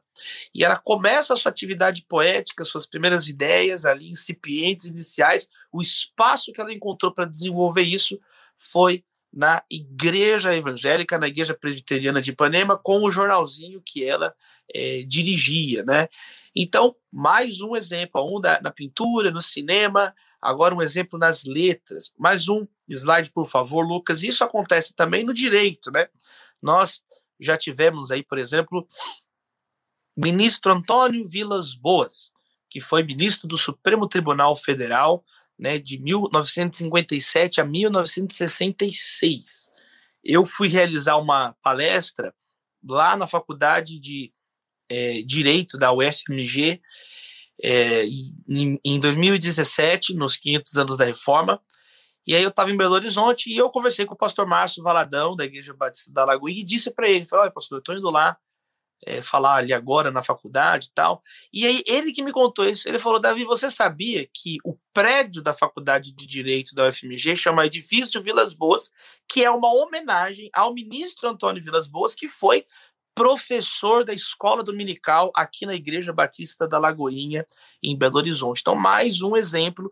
Né? Inclusive, se você olhar depois no perfil do ministro Antônio Vilas Boas, lá no site do Supremo Tribunal Federal, o próprio site do STF né, destaca essa nuance da vida do ministro Vilas Boas, apesar de todo o seu rigor, critério, excelência jurídica, ele era conhecido por todos ali pela sua fé batista, pela sua firme convicção é, evangélica, especialmente na tradição da Igreja Batista. Então, mais um exemplo de figuras importantes da história do Brasil e que vão nascendo, vão surgindo. Nós tivemos já dois presidentes evangélicos né, de tradição protestante no Brasil. Né, o 18º presidente do Brasil foi o Café Filho, ele era presbiteriano, e o 29º presidente do Brasil, no período aí do regime militar, da ditadura militar, Ernesto Geisel, era luterano. Então nós já tivemos, inclusive, dois presidentes do Brasil com origem é, na tradição evangélica. Chegamos então, gente, num momento, né, agora meados aí do século XX, onde esse caldeirão todo de igrejas começa a criar, por um lado, cismas, divisões, controvérsias, e por outro lado, coalizões, sociedades, alianças e algumas frentes coletivas. Vamos falar um pouquinho sobre isso, né? Aí com a foto do Billy Graham falando no Maracanã em 1974. Vamos conversar um pouquinho sobre rupturas e aproximações internas dentro da própria igreja evangélica. Lucas, por favor, olha aí. Uma das alianças mais importantes, não só para a igreja evangélica no Brasil, mas para a história da igreja no mundo como um todo, é a fundação da Sociedade Bíblica do Brasil em 1948, na primeira igreja batista do Rio de Janeiro, a Sociedade Bíblica do Brasil é um dos grandes exemplos de uma parceria, de uma reunião de forças evangelicais muito importante, muito frutífera né, na história. Já que a Sociedade Bíblica do Brasil é hoje a entidade que mais vende, distribui, difunde as escrituras sagradas ao redor é, do mundo. Impressionante, né? O trabalho da Sociedade Bíblica do Brasil é um dos resultados. Nós temos, por outro lado, o Rubem Alves, que é uma ruptura, né? Ruptura era um, um, um reverendo, um pastor da igreja presbiteriana com é, uma tese influente na Universidade Princeton, nos Estados Unidos, na, na Faculdade de Teologia, e aí ele é alguém que vai então virar as costas ali ao, ao movimento protestante, às estruturas eclesiásticas protestantes, mas vai ter uma acolhida tão grande é, no, no, campo da pedagogia no Brasil, do debate público brasileiro. Então, se por um lado existem reuniões, existem também fissuras que são igualmente relevantes para a história do Brasil, da cultura brasileira, como, por exemplo, a obra e o legado do Rubem Alves atestam até hoje. Por favor, Lucas. Nós temos também, isso aqui eu acho interessante, como que essas instituições evangélicas agora elas começam, né, não ser uma como no passado, que era uma invasão que deu errado, um resquício de resultado que sobra.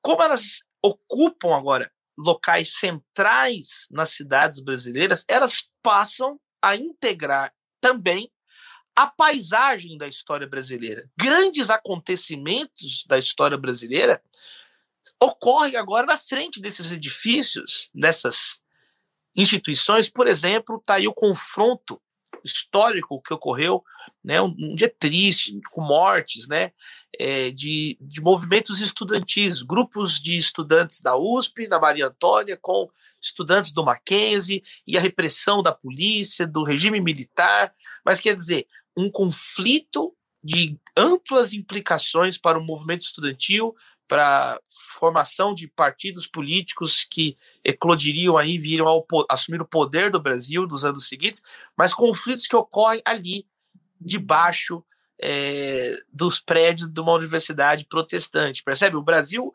agora, a história do Brasil ocorre nesses cenários agora. O protestante faz parte também do cenário onde a história do Brasil ocorre, a conquista de um do espaço público brasileiro. Por favor, Lucas, Ainda, ainda ilustrando isso, né, veja aí a chegada, por exemplo, do Billy Graham no Brasil, na Cruzada. Ele foi recebido pelo próprio presidente da República, então, o Ernesto Geisel, recebeu o evangelista, pastor batista Billy Graham aqui em 1974. Vamos lá, no próximo slide você vê aí o Maracanã completamente lotado na cruzada evangelística de Billy Graham, é, realizada no Brasil nos anos 70, né? Na época tinha sido ali o maior público da história das cruzadas do Billy Graham, né? O que dispensa todo comentário, né? Isso diz por si só a magnitude. Olha que interessante também essa foto histórica quando na Catedral da Sé em 1975 há um ato, né? O culto ecumênico ali em honra e memória da, do jornalista Vladimir Herzog, que morreu na ditadura. Falaram que ele tinha se enforcado, mas não tinha o menor sentido é, a foto, a, a história, quer dizer, uma vítima aí de brutalidades, de arbitrariedades do Estado brasileiro, o jornalista Vladimir Herzog, e aí, na reação popular, houve um clamor popular, e é importante aqui, né, nesse recorte que estamos fazendo aqui do protestantismo, não deixe de ser significativo, que agora tem ali o católico, o Rabino R. Sobel, tá o Dom, é, o Dom gente, o Dom Evaristo Arns, e do lado o reverendo Jaime Wright. Quer dizer, um pastor agora compõe essa ideia de uma mesa ecumênica no Brasil. Quer dizer, vamos chamar um pastor. Quer dizer, veja só, um momento, um movimento, inclusive, que muitos historiadores afirmam que foi daí, né, a primeira grande manifestação que reuniu o povo espontaneamente e há um crescente aí, então até as diretas já no início dos anos 80, que termina, por fim, com o regime militar brasileiro. Por favor, caminhando agora para o final do século XX, aterrissando no presente, aqui nas perguntas que nós temos uns para os outros, os anos 80, os anos 90, a, junto com a abertura democrática, a Constituição de 88 também é importante dizer isso, né? Todo esse clamor de participação, de cidadania, e as igrejas evangélicas cresceram demais. Existem agora é, instituições bem específicas, né? Dos evangélicos, a DONEP, a Associação dos Homens de Negócios, né? Evangelizando, empresários evangelizando empresários, né? Antes ainda, a ABU, Aliança Bíblica Universitária, estudantes alcançando estudantes, os famosos atletas de Cristo, com o João Leite, o goleiro do Atlético Mineiro, o goleiro, o goleiro de Deus, o Baltazar, né, o artilheiro de Deus, o Alex Dias Ribeiro, piloto. Começa então uma enxurrada de entidades para-eclesiásticas. Os anos 90 e, e 2000, eles já, né, no final dos anos, no, dos anos 80, já existe aí cerca de 8 milhões de evangélicos no Brasil. 8 milhões de evangélicos no Brasil. E então é impressionante nós pensarmos que nos anos 80 são 8 milhões de evangélicos e agora nos anos 2020 aí, sei lá, cerca de 100 milhões. Nós, né, no, o censo vai aferir isso com precisão ano que vem. O censo foi adiado duas vezes, mas é, é realmente impressionante o crescimento né, de 8 milhões para 80 milhões, talvez 100 milhões de pessoas que se professam, se afirmam em ligação com algum credo evangélico, ou uma ligada ao pentecostalismo, ou às igrejas históricas, mas não deixa de ser é, impressionante. Mas é justamente nesses anos 90 e anos 2000 que a bolha, né, assim, da arena pública rompe de vez, rompe de vez, e aí agora é multifacetada a presença evangélica, quer dizer, já, já crava uma posição que não recuou mais, é só amplificou uma posição que já cravou. No meio dos atletas, começa ali com um ou dois atletas, hoje é o contrário, nós temos jogadores e jogadores jogadores que são é, dos atletas de Cristo, mega eventos, né? É, a indústria gospel, né? Olha até a expressão indústria gospel, algo que fatura aí bilhões de reais, DVDs, CDs na, nos anos 90, é, shows e toda uma série de, de, de parnafenálias que os evangélicos começam a colocar é, pau a pau com outras instituições, outros grupos da sociedade civil brasileira, rádio, televisão, né? Eu coloquei até entre aspas, conversão de famosos. Claro, existem histórias genuínas de transformação, mas muita coisa papagueada, é, ficou chique ser evangélico, e escândalos também começam a ocorrer, infelizmente, com uma grande profusão nesse período, descredibilizando, então, o trabalho de muitas dessas frentes evangélicas. Por favor, Lucas, é, vem então o século XXI, nosso momento, com um certo ufanismo, né? um ufanismo, há um, há um otimismo, né? Quer dizer, agora o Brasil é evangélico, está aí uma capa da revista Veja mais antiga, mas que já colocava lá, né? A nação evangélica. E eu coloco aqui para esse final algo que disse no início. Agora é, o IBGE aponta algum momento por volta de 2032 como o momento onde a maioria religiosa brasileira será pelos evangélicos. Isso significa não que o Brasil vai ser 50% evangélico, significa que os evangélicos ultrapassam, em tese, aqueles que professam o catolicismo. Então, é, só ressaltar isso, o, o documento fala que em 32 os, os evangélicos ultrapassam os católicos e por isso se torna então a maioria religiosa brasileira. Eu quero fechar com algumas reflexões aqui, ó, seis reflexões para a gente conversar, né, nesse panorama geral dos evangélicos no Brasil, em cada um dos momentos. A gente pode aprofundar em cada um deles, mas o nosso objetivo aqui foi justamente uma visão panorâmica, conforme a orientação do amado pastor Saião. Primeira observação final aqui, ó. Brasil e protestantismo são dois filhos da modernidade, né? São cinco séculos de desenvolvimento simultâneo. O protestantismo veio se desenvolvendo daqui, o Brasil veio se desenvolvendo de lá, e hoje as duas áreas estão juntas e o protestantismo é incontornável para a história do Brasil e o Brasil se tornou incontornável para a história do protestantismo. Então, esses dois filhos da modernidade, filhos da mesma época, do mesmo espírito, da mesma época, tanto o Brasil quanto o protestantismo, eles têm aqui, neste momento, um encontro que é importante para as duas histórias. Segundo lugar, importante ressaltarmos os diferentes protestantismos em cada fase da história do Brasil. Não podemos cair em simplismos, né? em simplismos de considerar toda a denominação a mesma coisa, todo momento da história. Eu acho que fica legal essa conversa nossa cronológica para ver como que o Brasil mudou muito e a igreja mudou muito os seus objetivos, os seus alvos, as suas estratégias. Então, fica aqui uma vacina para todos nós, sempre falarmos com muito cuidado quando dizermos Brasil evangélicos, dizermos com cuidado. Terceiro lugar, personagens anônimos. Eu mencionei alguns personagens conhecidos, mas não podemos deixar de dizer no final que a maior parte dos personagens que construíram essa história da presença evangélica no Brasil são anônimos, homens, mulheres que não sabemos o nome, que às vezes não deixaram registros, estrangeiros, missionários, educadores, artistas, irmãos que oraram, intercederam, oraram, pediram a Deus pelo melhor neste país. Então fica também aqui registrado o nosso reconhecimento de várias e várias pessoas anônimas, mas que amaram o Brasil, amaram esse povo, oraram por essa terra. Quarto lugar, o legado da reforma é, social no protestantismo histórico.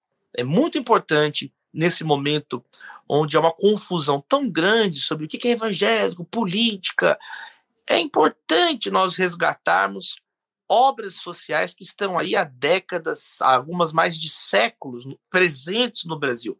Isso são frutos, isso são resultados palpáveis, concretos, é uma presença tangível, benéfica para a sociedade brasileira. Então é importante nós resgatarmos essas instituições, conhecermos mais da sua história e o que elas já fizeram de bom para o Brasil, não da boca para fora, mas que está aí já uma história, um lastro, um legado social para o, Brasil. Penúltimo lugar, a religião dos vulneráveis. Fica muito claro quando a gente estuda né, o presença evangélica no Brasil, que os evangélicos, especialmente as igrejas pentecostais, elas alcançam rincões deste país que nenhum partido político, nenhuma outra denominação, religião alcançou, nenhum outro movimento cultural, político alcançou no Brasil. Né? Inclusive o professor Gedeon Alencar, da Faculdade Teológica, ele fala né, que muitas pessoas vão dizer que o, o sujeito brasileiro da periferia ele é pobre, ele é preto, mas eu, o Gedeon Alencar fala que ele também é pentecostal. Então é pobre, preto, periférico, pentecostal. O doutor Gedeon Alencar utiliza esses quatro P's para descrever grande contingente da população brasileira.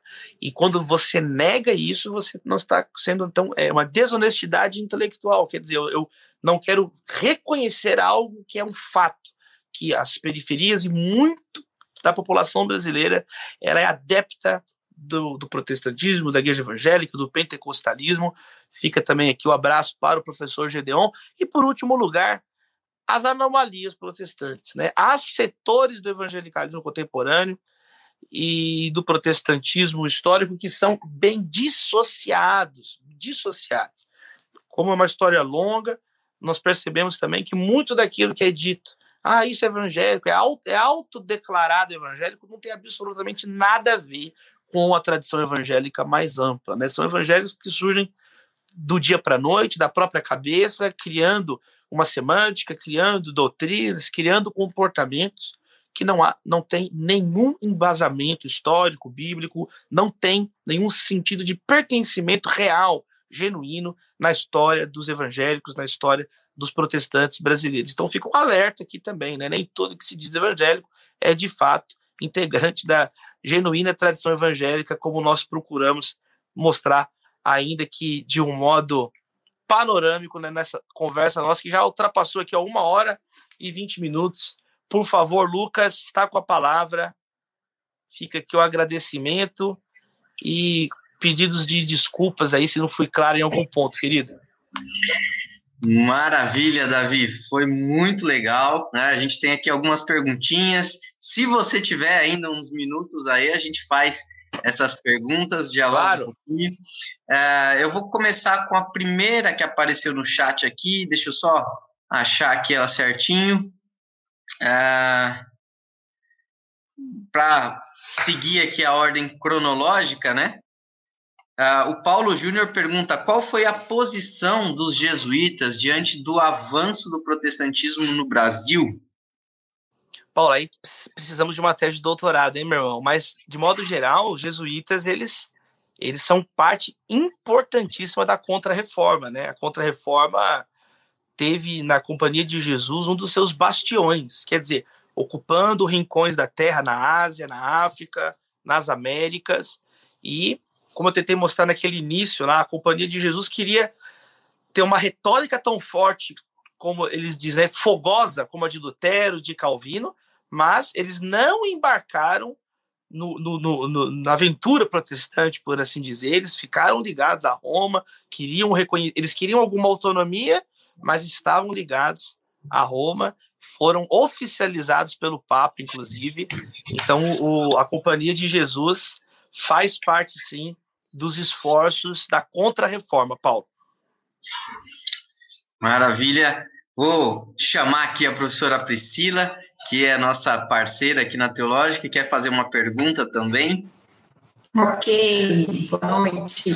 Davi, você explanou um pouquinho para a gente sobre a questão né, da influência do protestantismo aí na educação, né? E como assistente daí da Rede Batista de Educação e como educadora, que nós temos essa missão aí de despertar o nosso povo para essa para essa importância, eu queria que você falasse um pouquinho para a gente sobre quais foram as contribuições do protestantismo que ele trouxe para a alfabetização de forma geral. Sim, Priscila, isso é muito importante. Tem um livro né, do Dr. James Kennedy que ele apresenta até mesmo números estatísticos, né? No início do século XX, um quadro comparativo de nações de impacto, é, sem impacto da fé cristã, de nações com impacto da fé católica e de nações com impacto da fé protestante. E é, e é bem avassaladora a diferença. Né? As nações sem impacto de fé cristã, elas têm uma taxa de alfabetização que, que é inferior a 30%, inferior a 30%. Nas nações católicas, essa taxa de alfabetização em torno de 60%. E nas nações de maioria protestante, em Alemanha, os países da Escandinávia, Suíça, é superior a 94%, superior a 94% no início do século XX. E aí vale a pena nós destacarmos o trabalho, por exemplo, é de Comínios, de Frebe, que foram educadores ligados à igreja protestante. Frebe, por exemplo, é o sujeito que criou o jardim de infância, né, o kindergarten. Quer dizer, o jardim de infância era uma ideia assim, a criança ela não fica brincando aleatoriamente na idade pré-escolar. Ela já pode ter é, certo educação lúdica, começar a aprender com cores, aprender o que a gente chama hoje de jardim de infância, a, o período pré-escolar. Isso foi desenvolvido por um protestante, né? O Frebe, ele desenvolve esse sistema que é aplicado no mundo todo hoje. E nós sabemos muito bem que desde o início do protestantismo, né, por exemplo, João Calvino, ele coloca né, a educação pública, a força da educação pública, para alfabetizar as crianças com o objetivo explícito de ler as escrituras, de cada pessoa ser capaz de ler as escrituras, de interpretar as escrituras. Então, uma, uma genuína tradição protestante ela tem sim um impacto muito forte sobre a educação. As principais universidades, as mais premiadas universidades do mundo, são de origem protestante, sem exceção. Né? São de origem evangélica. John Harvard foi um pastor que fez um aporte financeiro para a universidade mais premiada do mundo, que é a Harvard University. Né? É, o Rockefeller investiu no Seminário Batista de Chicago, que se tornou a Universidade de Chicago, uma das mais premiadas. Princeton, né, tem uma Bíblia aberta no, no, no, logotipo. Então, a presença protestante ela é diretamente ligada a altas taxas de alfabetização. Não só isso, mas, por exemplo, tradução de idiomas. Né? O, o alemão moderno vem da tradução de Lutero, do Novo Testamento. Né? O inglês vem da, da Bíblia King James. O protestantismo, desse modo, ele ajudou não só a alfabetização, a, ao avanço das ciências, mas a própria formação do vernáculo, a formação vernacular. É, o protestantismo ele é um povo da palavra, ele não tem medo de estudar, pelo contrário, ele tem desenhado aí, impulsionado o estudo nos últimos séculos. Obrigada. E, e que responsabilidade falar isso na frente do pastor Luiz Saião.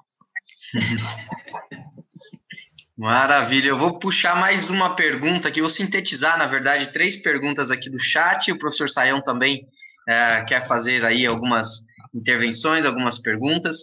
Uh, o Davi Cardoso e o Rubens, eles perguntam uh, sobre como, uh, já que o protestantismo foi né, culturalmente relevante, como restaurar um pouquinho dessa relevância hoje. E aí eu vou emendar aqui com a pergunta do Lucas Meloni, nosso aluno que é também jornalista, né? E seu xará, é, seu xará não, o outro era o Davi, era o xará, né? É, e ele pergunta assim: Davi, no seu livro Brasil Polifônico, você diz que a politização afeta todo tipo de debate.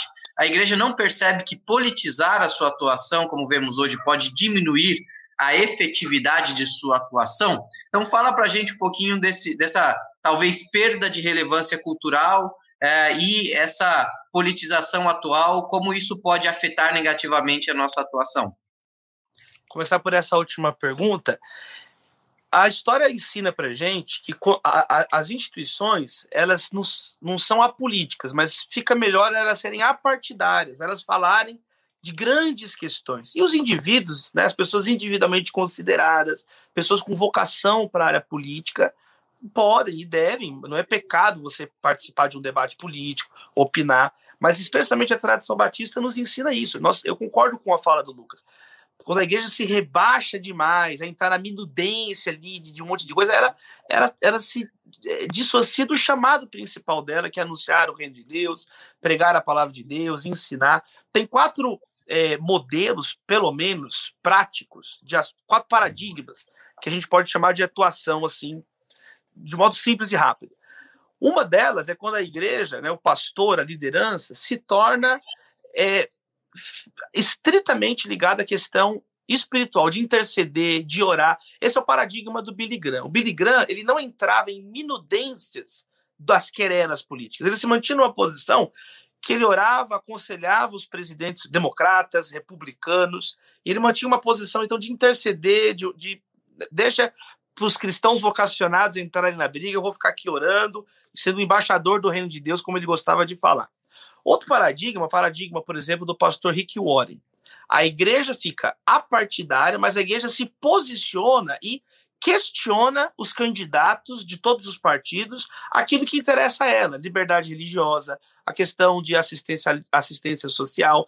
Então, por exemplo, nas eleições de 2008 nos Estados Unidos, o pastor Rick Warren organizou o Fórum Cívico de Saddleback e convidou tanto o McCain, republicano, como o Obama, democrata, fez as mesmas perguntas para os dois candidatos, colocou ali as demandas da igreja, quer dizer, ele liderou ali, colocando as demandas da igreja, e não, não, não assumiu nenhum ou outro, mas fez as perguntas, quer dizer, participou do debate. É um, um outro paradigma, um outro modelo de atuação. Um terceiro é do pastor Batista Martin Luther King, que é uma causa específica. Existem algumas pessoas, alguns momentos da história, onde uma causa em especial a, aquela energia política, aquela energia cidadã, ela foi canalizada de um modo inteligente, de um modo, de um modo bíblico, profético, e é inegável isso, por exemplo, quando a, a, lideranças batistas e outras, junto com o pastor Luther King, se posicionam e derrubam leis de segregação racial terríveis nos Estados Unidos da América. Esse é um exemplo. No Brasil aconteceu algo similar, por exemplo, aqui no Brasil, a Igreja Batista do Bacaxiri, em Curitiba, fez é, o movimento MUD ligado a combater a corrupção no Brasil, percebe? Uma causa social que é, é apartidária, é, a, é não depende da religião, mas a igreja era uma demanda brasileira naquele momento e, e deu um aporte ali, a juventude.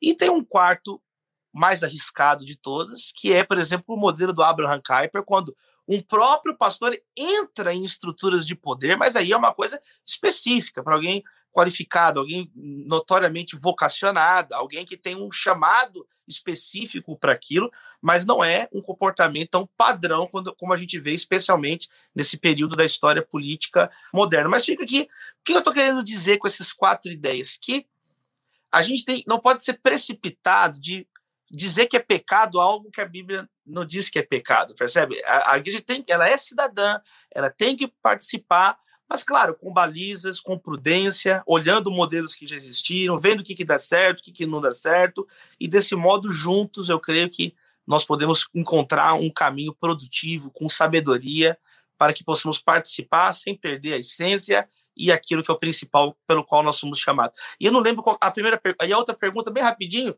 quando ele fala como resgatar. Eu acho que esse aqui é o nosso objetivo, conhecer a história. Né? Não deu tempo de falar, mas, por exemplo, o Instituto Butantan, né? O Vital Brasil era evangélico, né? Quer dizer, ele é, foi o, a figura central no Butantan, que hoje eu tomei a vacina do Butantan, né? Quer dizer, todo mundo tomando vacina aqui no Brasil na pandemia foi um evangélico que foi o pivô. Vital Brasil era evangélico. O futebol, talvez a maior paixão do Brasil, veio com Charles Miller, que era anglicano, e a primeira quadra de futebol do Brasil foi na Associação Cristã de Moços. Né? Primeira vez que jogaram futebol no Brasil foi por causa dos evangélicos, até nisso. Tá então, assim, é importante a gente resgatar essa história por questão também de honestidade, né, Lucas, professor Saião, Pri, o Davi que perguntou. Então, a gente conhecer a história não é inventar um negócio que não existe, não, mas é valorizar algo que já está aí na nossa história e que muitas vezes há um pouco caso, até mesmo desrespeito. Então é importante a gente valorizar esses aspectos importantes. Professor Saião, quer fazer alguma pergunta? Bom, Davi Lago, muito obrigado, né? A gente de fato é muito interessante ver toda essa caminhada. Aliás, né? Você falou da Semana de Arte Moderna, né? Anitta Malfatti, isso tem ligação até com a arquitetura do Colégio Batista aqui, que vai estar tá fazendo esse centenário de maneira diferenciada, fazendo parte da rede aqui. Mas deixa eu fazer uma pergunta complicada agora, meio problemática. Esse negócio está muito assim, conversa de amigos, tal. Vamos botar pimenta nessa sopa aqui, porque é o seguinte, vamos lá. Você falou em protestantismo e num determinado momento você estava falando em línguas, né? Você tá falando de holandês, alemão, francês, inglês, né? Tudo quanto é pronúncia. E aí você, de repente, desembarca na realidade do protestantismo mais nativo. E aí vem a pergunta que não quer calar. Será que esse protestantismo, assim, não tão bem digerido pela nossa tradição mais histórica, que envolve o início do pentecostalismo e propriamente os movimentos depois, incluindo as igrejas aí dos anos 60, o movimento carismático e depois o movimento neopentecostal, isso não é um, uma reação da brasilidade tentando digerir esses elementos protestantes marcados por uma modernidade europeia. E aí, como é que fica? Brasilidade é bom ou o Ministério Espiritual da Saúde adverte isso pode fazer mal para a igreja evangélica. Ajuda a gente aí que o negócio está um pouco complicado. Esse é um debate cultural, né, professor Saião? Né? O que, que é o Brasil? Esse é um debate da identidade brasileira, que, aliás, é o, é o estopim aí do modernismo. O que, que é ser brasileiro? É colocar uma pena na cabeça ou é reconhecer a multiplicidade de tudo que nós temos? É, é parte é parte europeia na formação, mas num clima tropical, então eu não tenho que ter vergonha disso. Né? Aliás, essa foi a resposta dos modernistas. Né? A gente não tem que ter vergonha de, de ter lido Dante, mas de estar andando aqui no centro de São Paulo. Nós temos que afirmar as duas coisas. E eu, nesse sentido, eu sou meio modernista nesse sentido, de que eu acho que a gente tem que afirmar tudo que somos, não, porque o Brasil é, nós, é, eu acho que já, é, todas as, tent, as, as, tentativas de buscar uma suposta origem brasileira, né, num, numa origem étnica pura, imaculada, elas deram errado, porque a gente é muito miscigenado. Então, eu acho que é esse modo de, de, de buscar num, num, num, suposto lugar que todos nós seríamos brasileiros lá, eu acho que não. Eu acho que é mais olhar para frente, o que, que a gente pode construir junto, com esse monte de incoerência que a gente tem de Brasil, com esse caldo étnico que nós temos no Brasil, esse caldo cultural, essas desigualdades, e juntos a gente afirmar tudo isso como brasilidade. Afirmarmos tudo isso como brasilidade. Por exemplo, o Jô Soares fala um negócio muito engraçado no, no Xangô de Baker Street, quando o Sherlock Holmes chega no, no porto do Rio de Janeiro, ele tá com aquele monte, aquela indumentária inglesa, vitoriana, né, todo, todo cheio de roupa quente, e aquele calor de 40 graus escaldante no Rio de Janeiro. A primeira coisa que o Sherlock Holmes faz, ele, ele pede para ir para um alfaiate. Fala, Me leva para um alfaiate, pelo amor de Deus. Aí ele chega no alfaiate, tira aquele monte de terno e manda fazer uma camisa de seda branca para ele. Quer dizer, então o Joe, ele tira um mó sarro, porque ele fala assim: enquanto os brasileiros estão querendo imitar, e inclusive os pastores brasileiros com roupa, a história clerical da neve, né, nevando lá na, na, Europa, nos Estados Unidos. O Sherlock Holmes, que é um cara inteligente, quando chega no Brasil, quer usar camisa de seda e quer ficar numa boa na praia, né? Então o Ju até brinca com essa, com essa briga cultural. Agora, o, o, sem dúvida nenhuma, agora, há uma reação, sim, de uma religiosidade popular no Brasil com, com os pentecostais. Isso inquestionavelmente, né? Eles quebram. É, se é com boa índole ou má índole, é conversa para outro momento. Mas que há uma ruptura, sim. Quer dizer, uma religião do nosso jeito, com a nossa maneira de cantar, com a nossa maneira de pensar, com a nossa maneira de pregar, pegando o personagem bíblico aqui, falando das virtudes morais e dos vícios dele e aplicando diretamente na minha vida, porque é assim que eu, que eu vejo a novela, porque é assim que eu penso. Isso tem sido. Tem. Está aqui, doutor Lucas, para falar que eu estou dizendo mentira aqui, mas eu acho, pastor, acho que sagaz a tua fala. É sim uma reação em muitas coisas de um certo cristianismo, protestantismo aristocrata que tinha algumas regiões brasileiras que não alcançava, que não alcançava essas comunidades é, periféricas, massas de trabalhadores que já entram em ebulição já no começo do século XX, como o Boris Fausto vai colocar em reiteradas teses e livros dele, né? As massas de trabalhadores em São Paulo já vão criando uma ruptura da, da elite brasileira e, criando seus sindicatos, seus modos de, de viver. E eu acho que a religiosidade protestante passa por aí também. Bom, alguma, alguma ressonância aqui, pastor? Oh, queria fazer uma outra colocação. A gente está sempre no meio do caminho, né, entre o protestantismo vilão, bandido ou herói, né? E, e, é curioso isso, porque, é, por exemplo, você mencionou o Rubem Alves, né? Eu, eu, tive a curiosidade né, de ler algumas coisas, inclusive um livro que é muito provocativo, é o famoso Protestantismo e Repressão, né? E, e, e nesse elemento da, das características do, do protestantismo com a sua marca de viés assim mais conservador, e ele também atrai uma certa ira, né? Você não mencionou tanto isso, mas o protestantismo foi muito reprimido, perseguido e rejeitado, inclusive na realidade brasileira, né? Isso que acontece no meio do século XIX é uma tentativa de sair de uma hegemonia uh, que reprimia, né? É, curioso, no Brasil a gente fala tanto de gente que sofreu e foi reprimido e parece que o protestante a gente pode bater à vontade, né? Que é lícito, né?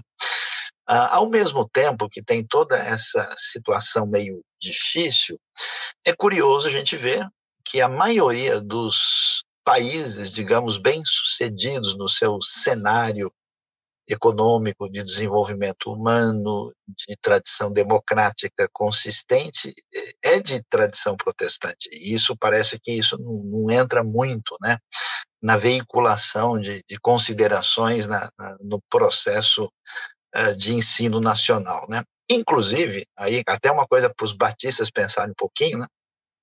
Sempre que você pega assim os, os sete, oito IDHs do mundo, você tem sempre os escandinavos ali, né? E que, que esses escandinavos estão fazendo ali? Isso tem a ver com cultura protestante, tradição protestante. A gente valoriza muito o indivíduo na nossa tradição batista congregacional, esse pessoal parece interagir de uma maneira um pouco diferente. Protestantismo, bandido, vilão ou herói, né? Onde é que está, vamos dizer, um certo perigo de um protestantismo desassossegado e onde está, assim, a sua maior virtude que pode contribuir para a construção de um Brasil mais, digamos, adequado, influenciado pelo melhor que há numa cultura de inspiração bíblica evangélica. Não, muito legal, pastor Saião, né? A gente tem é, que ser aberto, né, na, na fala e explicitá-la, né? Por exemplo, a gente tem aqui uma tradição protestante mais conservadora, batista, modo que eu creio, que eu sei que muitos de vocês creem também, mas, né, quando o senhor pontuou sobre o, o Rubem Alves, a gente não pode negar que o filhos do liberalismo, do protestantismo, apesar de não ser da nossa profissão de fé, geraram impactos positivos, por exemplo, no próprio Estados Unidos, né? As vanguardas culturais da, dos anos 60 e 70 ocorreram no Judson Center Temple, lá nos Estados Unidos, que é uma igreja no início batista, Judson Temple, né? Olha o nome da igreja, mas que depois teve clérigos mais ligados ao liberalismo, é, doutrina cristianismo social, mas, por exemplo, a Yoko Ono, né, que casou depois com o John Lennon, começou, o primeiro lugar que ela fez apresentações, performances, foi na igreja batista de Judson, em Nova York. Então, quer dizer, existem é, frutos benéficos do protestantismo liberal do ponto de vista das, das, liberdades, do avanço das artes, do experimentalismo artístico, acolhida de imigrantes que são inegáveis é, em, outras, em outras nações, né? Então, bem pontuado pelo, pelo pastor, a gente também né, não, não, não, podemos vilanizar tudo, nem também messianizar tudo, achar que o protestantismo não tem erro. Por quê? Grande parte daqueles que escravizavam eram eh, protestantes. Né? Essa foi uma grande rixa na Igreja Batista norte-americana. Protestantes que eram contra a, escra a escravidão, com protestantes que achavam normal, que apoiavam, que era isso mesmo, tinha que tinha que E aí às vezes a gente olha, né, na história e fala: "Poxa, mas como é possível ser evangélico fazer isso?" Bom, eu acho que o brasileiro, né, o Brasil hoje desmistificou esses, essas dúvidas. Se alguém tinha essas dúvidas, eu acho que o Brasil atual ele desmistifica, né? Hoje tem é, fala que tem traficante pentecostal, quer dizer, eram coisas que 20 anos atrás ninguém imaginava que isso, isso já é cedo, já é estudado. É, se é ou não é, né? Eu acho que não é, mas tá todo mundo falando que é. O cara fala que é pentecostal, é complexo de Israel lá no Rio de Janeiro. Então, essa cacofonia de, de evangélicos, do que, que é protestante, do que, que é do que, que é ser batista, por isso que, na verdade, isso só realça a importância de uma aula como essa, de, um, de uma conversa como essa, que é onde a gente vê o que aconteceu, o que, que pode ser validamente afirmado que é protestante, seja liberal, seja conservador, seja pentecostal, e o que simplesmente não tem a ver com essas tradições. Agora, para fechar aqui essa ressonância da, da, fala do senhor também, uma última coisa que eu pensei. É inquestionável que uh, as nações de índole protestante como um todo são favoráveis às democracias, às liberdades. Não é à toa que o primeiro documento que defende a liberdade de imprensa vem de John Milton, né, um protestante. É, você vai ver na tradição batista a separação da igreja do Estado, Estado laico, né, o primeiro documento que sistematiza, e depois John Locke, no segundo tratado sobre o governo também, de formação calvinista, protestante, vai colocar ali ideias. Então, assim, isso é uma coisa que é na história do mundo, na história da, das mentalidades, na história do pensamento ocidental. Quem foi, assim, um, a tradição que abriu portas às liberdades, liberdade de ideias, liberdade de pessoas, de, de liberdade econômica, foram foram países protestantes, foram ideias protestantes que moldaram grande parte desse mundo que nós hoje vivemos e nós não podemos negá-lo. E não podemos negar essa perseguição que os evangélicos sofreram no, no, no Brasil, né? E eu falo agora de, de, testemunho da minha família, né? Meu avô, meu bisavô, que foram pastores, contavam tantas histórias. Né? Meu pai contava história de ele indo para a igreja nos anos 60 para São Caetano do Sul, primeira igreja é, presbiteriana independente na Vila Gerte. O meu pai andando com o terninho, criança, e o carro vinha, ele dava um jeito de vir para o outro lado só para jogar poça d'água e sujar meu pai, meu avô, minha avó, que isso era recorrente, né? Os carros se desviavam para sujar os bíblias, né? Para sujar os crentes, né? Então, é importante também é, falar sobre isso, né? O tanto que os evangélicos, não que a gente quer se né? O evangelho quer se vingar, que é olho por olho, que dente por dente. Não, mas é questão de precisão, questão de, de fidelidade aos fatos, de, de honestidade com aquilo que de fato aconteceu na história do Brasil.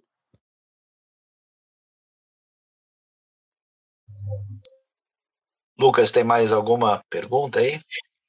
É, tem mais muitas perguntas, mas eu acho que a gente já pode ir caminhando para o fim, porque as intervenções, as perguntas chegaram aqui no chat, chegaram no meu WhatsApp, mas a gente não vai ter tempo para fazer todas. É, mas é bom que fica aí as provocações, né? Ficam as reflexões, ficam temas para futuras pesquisas.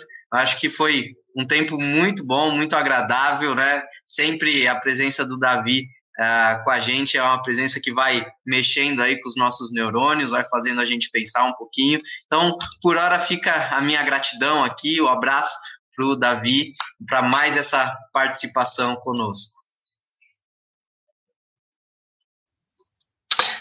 Quero agradecer de coração nosso professor, preletor desta noite, professor Davi Lago, que também passará né, a dar aulas na teológica, ser nosso professor. E como você vê, a teológica é um espaço de reflexão, reflexão responsável, séria, aprofundada, que de, que de fato quer entender a realidade, é um espaço para reflexão histórica, sistemática, bíblica, teológica, no sentido mais profundo e também é, num ambiente de construção ministerial para abençoar as igrejas, líderes e pastores para fazerem diferença no reino de Deus. Você é convidado a ser nosso parceiro, a multiplicar os nossos conteúdos, estar em sintonia conosco e a estudar aqui na Faculdade Teológica Batista de São Paulo, no nível de graduação ou de pós-graduação, e vai ter sempre conteúdo aí à disposição de vocês. Não se esqueça, dia 13, 14 e 15 é a data final. Não é o apocalipse, mas é quase, né? É o último momento para você poder entrar no nosso bacharel, último processo seletivo, e também essa semana é uma semana especial aí de pós-graduação, né?